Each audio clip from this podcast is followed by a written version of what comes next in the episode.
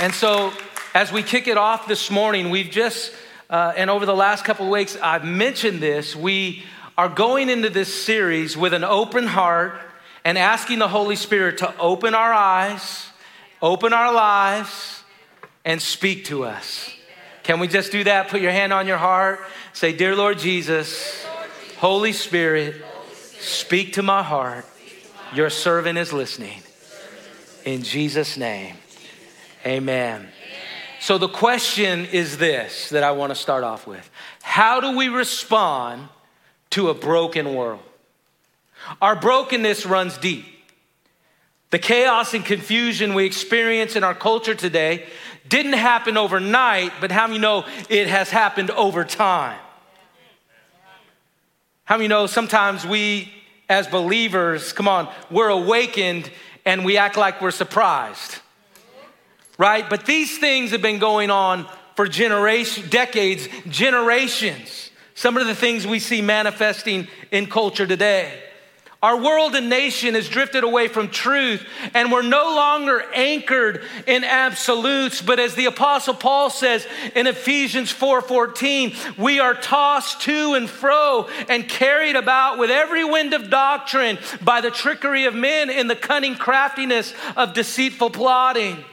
And so, the purpose of this entire series, the purpose of it even being a church wide campaign, is to equip us and give us tools on how to understand and pray for and reach the heart of the next generation. You see, over the coming weeks, you're going to be introduced to what is known as the global youth culture. The global youth culture is 17 to 35 years of age, and they can be found in every major city on the planet. They have grown up in a world dominated with video games, yeah. porn, social media.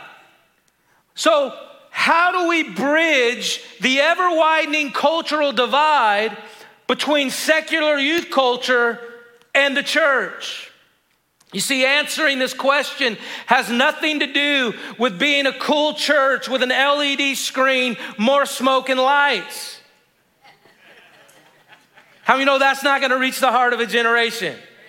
I do think it's cool, but it's not gonna reach the heart of a generation. Answering this question is critical to the future of the church and catching a burden and cultivating, cultivating compassion as a congregation for a generation that is disconnected from faith. And by the way, it's just not those people out there. Listen, it's right in our own families, our children, our relatives, our friends. And I'm not here to label the younger generation but to ask God again to open my eyes, to open our heart and our minds on how we can respond to a broken world. I want to talk about today three philosophies that have hijacked a generation. And when I say that word generation, I'm not just talking about the younger generation. It had to start somewhere along the way. It just didn't show up overnight. Again, it started over time. And so when you think of the generations, there's the silent generation that was born 1928 to 1945, the baby boomers, 1946, 1964, Generation X, where I belong, 1965 to 1980, millennials, 1981 to 1995, Gen Z, 1996 to 2010, and generation, here's a new one for me, Generation Alpha born 2011 to 2025. How many know 2025? They ain't even here yet. So they haven't all arrived. you see, in this room, and because we're a multi generational church, all the generations are represented. We've even had folks in their 90s that still attend. But today we're seeing the radical outcomes of the philosophies that I'm going to reveal this morning as they are more and more embraced and lived out by those that are coming behind us. And the first philosophy that has hijacked a generation is secularism. Secularism is defined as a system of doctrine and practices that disregards or rejects any form of religious faith and worship. Its primary objective is the total elimination of all religious elements from society. It might be better understood or characterized this way it is the marginalization and privatization of spirituality. Let me just define these two things for you. Marginalization is the treatment of a person, a group, or concept as insignificant or peripheral. we have heard this word a lot. And I wanted to just give you an example so you know what I'm talking about. This week, I actually got a text from one of our missionaries. We support over 40 missionaries here monthly at Real Life Church. And one of our missionaries uh, is the West Coast Regional Vice President of Fellowship of Christian Athletes. His name is Jared McCachran. And Jared texted me with a link and he said, the Ninth Circuit ruled in favor of Fellowship of Christian Athletes. And so, me being curious about what it was all about, I clicked on the link and I discovered that there was a high school in the Bay Area, San Jose to be specifically, that they were trying to establish a fellow, or there actually was a Fellowship of Christian Athletes club meeting on campus with all the other clubs. Now, FCA clubs welcome all students and believe that everyone should be treated with dignity and respect. In fact, the students and the leaders that were a part of that were known for doing great things on campus, and the student athletes that were a part of the club were known as great students that were a part of this club. But none of that mattered when district officials determined that the club couldn't choose leaders who shared their faith. You see that? They couldn't choose leaders that aligned with the club's beliefs. Now, let me just tell you, that would be like me going up and signing up for the Filipino club and wanting to lead it. Did you notice I'm not Filipino?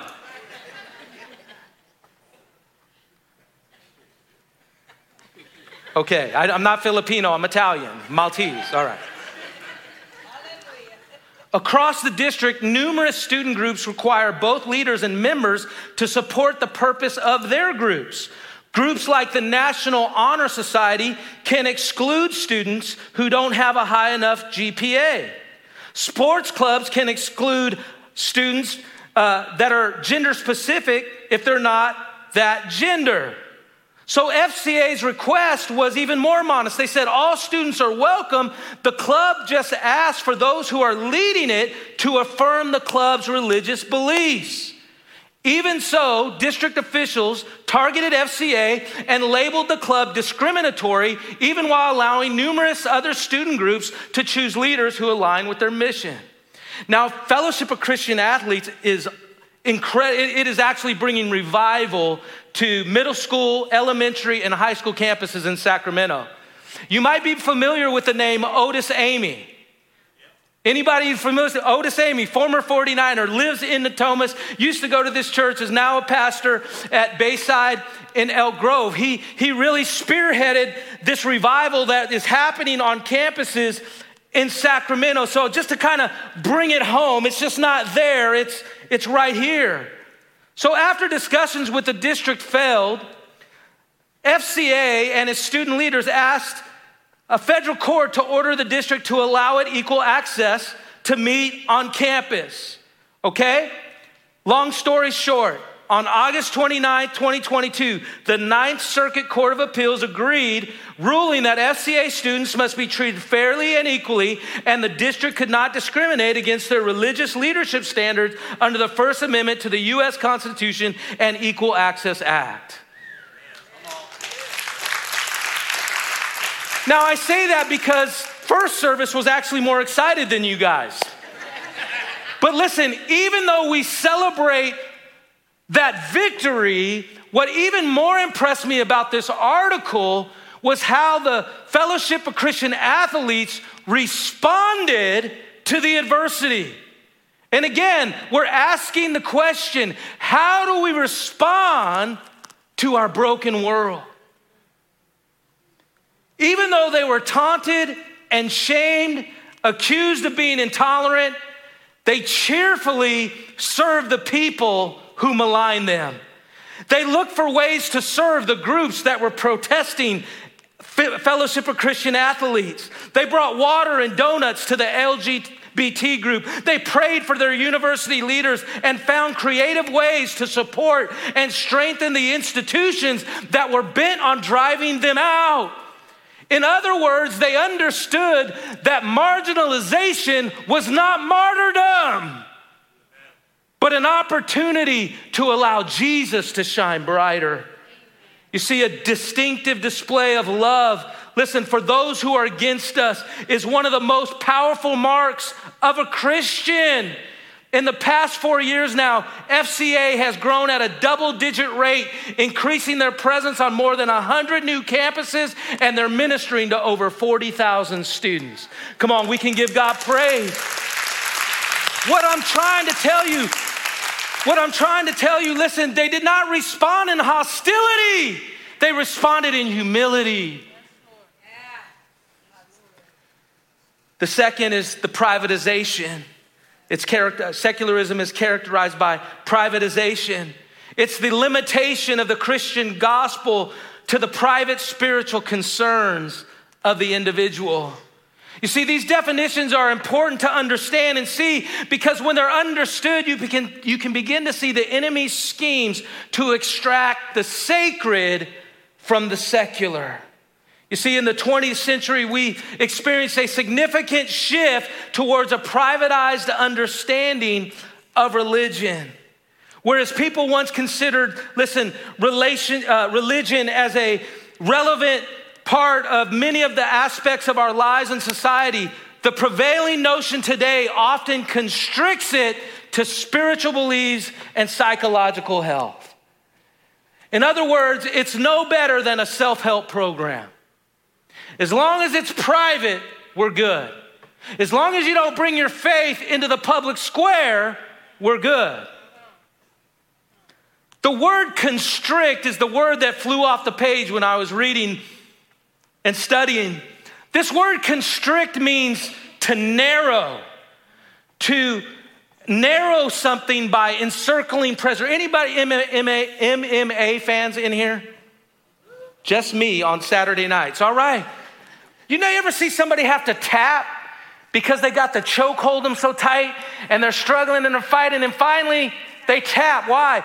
Because that, t- that, that hold is so tight, it's closing the air passage in their esophagus and they can't breathe. Can I tell you this? There is a spiritual pressure to squeeze religion out of public life so it is seen only as useful in our private life. Acts 16, 16 to 19. Now it happened. Luke, Luke is telling the story. He's the author of the book of Acts. Now it happened as we went to prayer. I want you to underline that. That a certain slave girl possessed with a spirit of divination met us, who brought her masters much profit by fortune telling. This girl followed Paul and us and cried out, saying, These men are the servants of the Most High God who proclaim to us the way of salvation. Verse 18, and this she did for many days. But Paul, greatly annoyed, come on, how many ever been greatly annoyed by a young person in your life? Come on. But Paul, greatly annoyed, turned and said to the Spirit, I command you in the name of Jesus Christ to come out of her. And that very hour, he, talking about the demon, came out. And when it came out, her master saw that their hope of profit was gone. In other words, come on, when Paul cast out the demon, it shut down their business. They seized Paul and Silas and dragged them into the marketplace. Now, the phrase spirit of divination, that word divination in the Greek is the word python. You see, the spirit of divination is like a python that grabs hold of you and attempts to isolate and squeeze you out of the strategic place of prayer so that you'll attempt to handle the python in your own power and might. That you'll begin to confront, listen, the python, something spiritual through your flesh and through your might and through your persuasiveness. How many know we're gonna need a little more than that? So I found this video uh, on social media this week. And so if you don't like the Discovery Kingdom or snakes, I'm going to ask you to shut your eyes for about 47 seconds and I'll tell you when you can open them. But listen, look at this.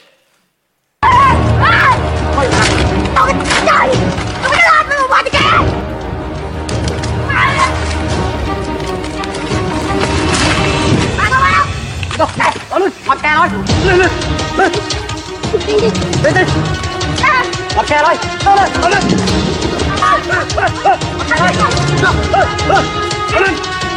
ơi ừ à mày cắm xe thôi đặt chưa thôi đặt chưa thôi còn một xe bên tránh à à ui một xe thôi mày cắm xe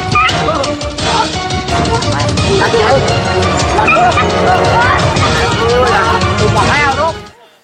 Come on, you can go ahead and clap for the dog. Come on, somebody. It had a good ending. Those are some brave kids, amen? You're not gonna see me in that video. But how many of you know we need people in our lives who will fight for us and release us from the pressure of a python that is trying to marginalize squeeze my faith and isolate me into a private space. And listen, there are some of you this morning, the enemy has you isolated, you're alone, and I'm telling you this morning, you need to jump into community because when you jump into community, your freedom is coming. This marginalized and inward looking faith has weakened the perceived responsibility and social relevance of local churches. We, we, we see organizations like YMCA, started as a Christian organization. Harvard started out as a Christian college. Places like Salvation Army, you read the stories, and over and over and over again, what you'll see, what history says, is that people of faith rose up to meet public need. This is a constant thread throughout our history.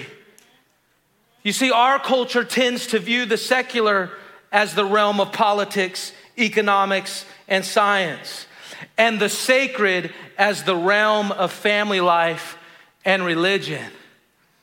We've gotten comfortable with the divide. Secular life has taken claim to things like law and order, order, but the sacred is only occupied itself with salvation and spiritual health. The secular life focuses on cities and states. The sacred life has only focused on sanctuaries in heaven. Secular life is about exercising power, but sacred life is supposed to only exercise forgiveness. Secular life concerns itself with physical bodies and property, but sacred life has concerned itself only with people's souls. Secular life is about justice, and sacred life is said, oh, you must all only be about love. And as long as you stay on your side of the fence, we can be good neighbors. But as soon as you come on this side of the fence, we have problems. This is a spirit of intimidation. Did you notice I said the spirit of intimidation? Look what Paul says in verse 18. And this she did for many days.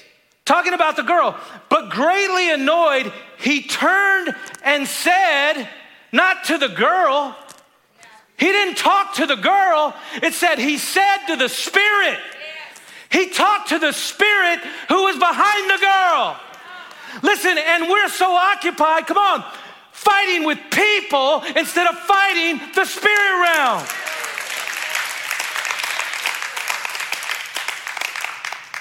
You see, this secular sacred divide implies that as long as Christians just go to church and not be the church, we're good. As long as Christians stay out of public spaces, we're good. As long as Christians keep their beliefs to themselves, we'll be good. As long as you stay on the sidelines and don't get involved in the outcome of the game, we'll be okay. How many bench warmers I got in here? I remember my football coach benched me on the championship game. I'm still hurting over that moment. It's no fun to sit on the bench, but we've settled as believers to be on the bench. You see, it is important that we learn how to respond. Here's the deal all these things that I've mentioned should provoke us, but what is our response supposed to be? You see, we can become enemies with people, or if we are wise as snakes and innocent as doves, we can be influencers for the kingdom. You see, we can burn bridges or we can build bridges. We can be provoked to action or we can be provoked to anger and accusation. And how many know when that happens, the spirit of anger is spirit, how many know we all get locked up?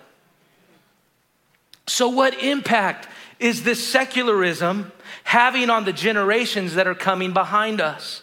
Well, let me tell you, nearly half, 46% of teens won't discuss faith issues with others who do not share their beliefs. 44% of Christian teens disagree that they ha- even have a responsibility to share their faith with others. Fewer than 1 in 14 teens worldwide are committed to living out strong Christian beliefs and behaviors. But there's hope. I love this. If you look at the statistics of Gen Z, I believe Gen Z, God is raising up Gen Z to be some of the greatest evangelists of all time. Uh, uh, a survey was sent out. To what extent do you agree or disagree with this following statement? I am comfortable sharing my faith with other people. Gen Z, 74%. Come on. So there's hope. This is what I'm telling you. There's hope for a generation. And so many times, listen, I think, I feel like we give up and we just say, well, it is what it is, it'll be what it'll be. But can I tell you, God has called us to make a difference with our kingdom influence. And I'm so thankful that even in this church, people are being stirred to run for public office, city council, school board. And listen, I'll just tell you, it doesn't come without criticism. It doesn't come without criticism. People will do research, backgrounds on the people that are running, and they'll say they go to that church. They go to that church. Tell your church they got to do this, this, this, and that. And then we'll get behind you. Come on. The spirit of Python. Come on, narrowing. Come on, choking religion out of the public space. Guys, ready for the second thing that hijacked the generation? It's relativism. Are you guys still with me? I know it's a little hot, but you can get something out and fan your neighbor or something. Tell them, wake up. I'm hot too. Feel like I'm on my Peloton up here. All right. Relativism is the belief that there's no absolute truth. I've covered this before in the Get God Right series. There's no right and wrong, there's no moral or immoral. The idea that there is no transcendent truth and therefore no universal morality. It is the death of truth and the rise of preference. But how many know there's nothing new under the sun? This has been happening, listen, for centuries. We see this in the book of Judges where there was, where there was no king. Verse 17, verse 6 In those days there was no king in Israel, and everyone did what was right in their own eyes. When you remove the absolutes, right? Now you got now you have to have normative truth and subjective truth. You'll hear things said like this Jesus, the church, and the Bible are outdated and no longer relevant. I was a, uh, after I went to two years of discipleship school, I went to Santa Rosa uh, Junior College, and I'm just telling you, it was a hostile environment. Not all my classes, some of my classes, I even had teachers who were believers who actually were challenging me to stand up for my faith, and I'm thankful for them. But there were some other classes, listen, that they were just straight up in my face. Just denying the Bible, denying everything, and didn't even want to have a conversation. Relativists will say, do what you think, do what you feel is right. You're the ultimate standard for right and wrong. If it feels good, do it. Here's one the right people will always and forever accept you just as you are. Can I just say this? Because I talked about the acceptance of a loving father and how God, listen, God wants to raise up spiritual moms and dads and brothers and sisters in Christ, listen, that will welcome people just as they are. Here's the thing that you have to see that's wrong with this. Listen, the right people will always and forever accept you just as you are. Listen, there's just a little bit of poison in that. Listen, Jesus and his bride says, Come as you are. And when you encounter Jesus, come on, you never leave the same. Listen, the truth is, listen, you come as you are, but when you encounter the living God, you'll not leave like you came. This is the truth. And listen, you're not conforming to some dead religion. You've come alive and you're not becoming like some church. You're becoming like Jesus. You're becoming more and more like Him. Please don't become like me. And so, relativism displaces absolutes with normative truth. Normative truth is what we as a group agree is true. It's not hard these days to find someone who will agree with you and your opinion on how you feel. Just me, all right. But just because you found a group that agrees with you doesn't mean it agrees with God's truth. And a lot of times we surround ourselves with a group of people that are gathering around the lowest common denominator instead of the highest good for our life. This is what I like to say normative truth will lead me to nominal living. Another cousin of uh, relativism is subjective truth. This is how the individual sees or experiences the world. This is where we get my truth. Everybody say, my truth. Which is rooted in the opinions and beliefs of the subjects who hold them and vary from person to person. The problem is, my truth can blind me from absolute truth. I've said this example before in the Get God Right series is that I, um, the, the staff, we're a bunch of foodies. We, we love to eat. Every week we go out, we pick a restaurant. The problem is the staff knows what restaurants I don't like. And so they'll always be like, well, let's go. And I said, where are we going? And they'll just kind of look at me and smile. And they're like, can we, I'm not going to say the place. Can we go here? And I'm like, nah, that place is ter- terrible. And they're like, what do you mean? It's great. The soup and salad is $7.99. All you can eat. What do you mean? And based on one experience, right? Maybe the chef didn't show up day, that day. Maybe the waiter had a hangover or whatever the case may be. Listen, I, I had a bad experience. And so like I'm a huge customer service guy, and so I'm like, I'm never going to that restaurant again. It's terrible. And because of my experience, it has blinded me to the reality and the truth that, man, actually, that restaurant is really, really good. It's a really, really good, it's actually, man, it's got great Yelp reviews.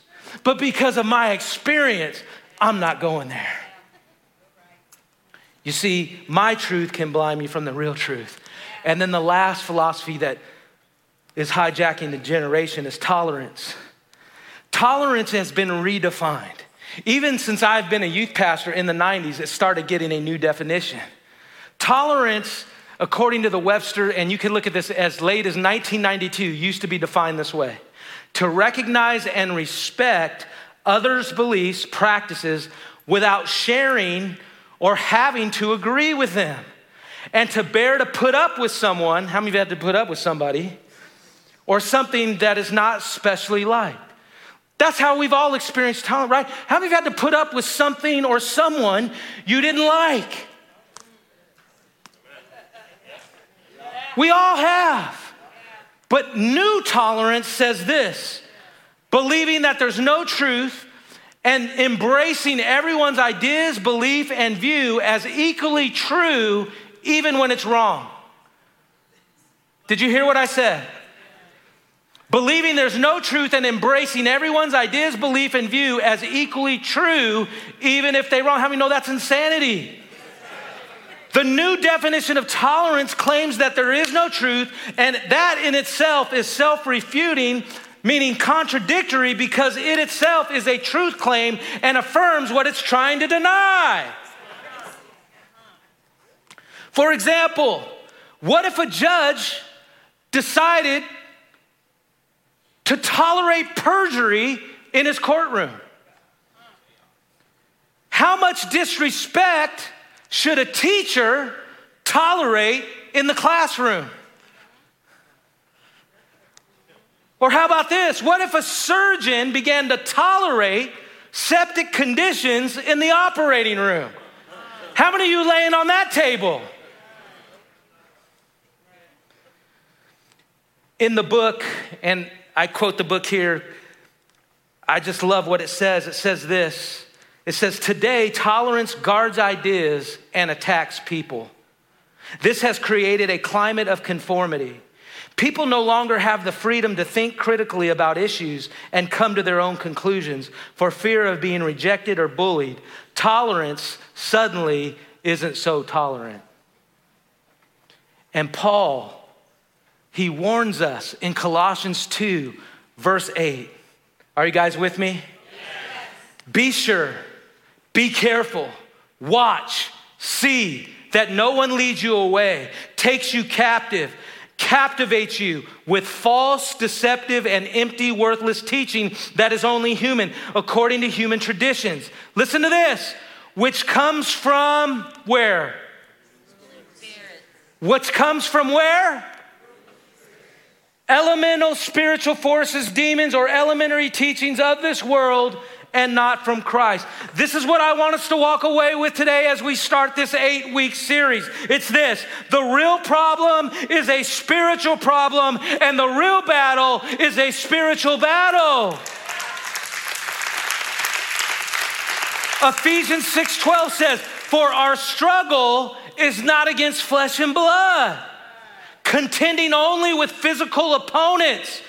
But against rulers, against the powers, against the world forces of this present darkness, against the spiritual forces of wickedness in the heavenly supernatural places. So, how many know we have to learn how to respond? Come on. Not first by the flesh. I'm not saying we don't need to follow up, but we need to respond.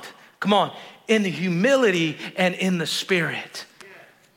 So let me give you four great consequences of these philosophies, real quick, as the worship team gets ready. As we scan the landscape, again, here it is.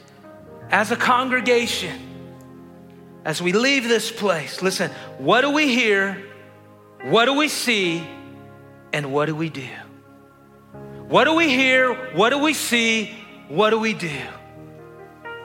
I see brokenness, trauma is found everywhere in the next generation. Riddled by divorce, abuse, near death experience, watching someone die or being abused, job loss that led to homelessness, or not having enough food, clothing, or shelter. And if you're thinking I'm talking about somewhere else, I'm talking about right here in this community. Thursday or Wednesday, we went out, we fed the Natomas football team. Trey Sales came with me, our singles community director. He pumped up the team, and as we were walking, I was just asking uh, Coach Spencer Hagan how the year was going, and he said, Man, it's been challenging this year. I said, Tell me about it, man. How can we help? How can we come alongside you? He said, This year, he said, we have more homeless student athletes than I know what to do with. I said, Tell me about that. He said, Yeah. He said, Some of my student athletes are living in cars. Some of them are couch surfing. Some of them literally have no place to stay. And this meal tonight, Pastor Dean, is some of them only meal they'll eat today. How many know we can respond to that? I might not be able to fix, listen, I might not be able to fix, listen, the entire homeless situation in Sacramento, which is mind boggling. But I could focus on a few students. This church could focus on a few students and coach Spencer and walk alongside and see how we could feed these kids and make sure they're given a meal each and every day. I believe we could do that. You see, Gen Z is open about the healthy and even unhealthy ways they try to cope. Over four and five report at least one instance of a traumatic experience, and most turn to things like friends, family, and digital media when feeling anxious or ready. What do you hear? What do you see? Another thing is loneliness. Loneliness was an epidemic in this generation before the pandemic. Connected but alone. Despite being a hyper connected and globally minded generation, many young adults say they feel lonely. Loneliness, isolation, and anxiety has plagued young adults even before the pandemic. Nearly one in four acknowledged encountering feelings of loneliness and isolation. What do you see? What do you hear? Meaninglessness. And this doesn't mean that they don't know what they want to do. What it means is what, when, when they're pursuing their career and when they're pursuing success, it's not satisfying their soul like they thought it would. And so I really believe that God is again raising up spiritual mothers and fathers in this place because what they desire is meaningful connection and meaningful relationships and meaningful opportunities. A recent study found that more than 25% of young people ages 13 to 25 have one or fewer, one or fewer adult mentors in their life. 25%. 69% have three or fewer meaningful interactions in a regular day. Let those stats sink in. And then I think of the heroes that are in this congregation. I think of the Rhondas. I think of Rhonda Kawa, who every Wednesday, 60 plus, shows up on a Wednesday night to be a mom, to be a grandma, to maybe a student who doesn't have anybody in their lives. To maybe a student, listen, that just needs a hug and to know that they are loved unconditionally. And if you think it's not making a difference, we've got 60 crazy junior highers in the common room right now. Why? Because Pastor Isaiah and Andrea have formed a team, but more than a team, they have created a family environment where you can go and you can be loved on. People like Dave Castillo, who was in our first service, he retired last year from uh, the school district in Stockton. Could have packed it up and of moved to Nevada like everybody else is, right? Moved wherever, right? Packed it up. But instead, he found a coaching vacancy at San Juan High School and is coaching varsity football. Why? Because young men need a man in their life, listen, who will encourage them and say, Yes, you can win in this life.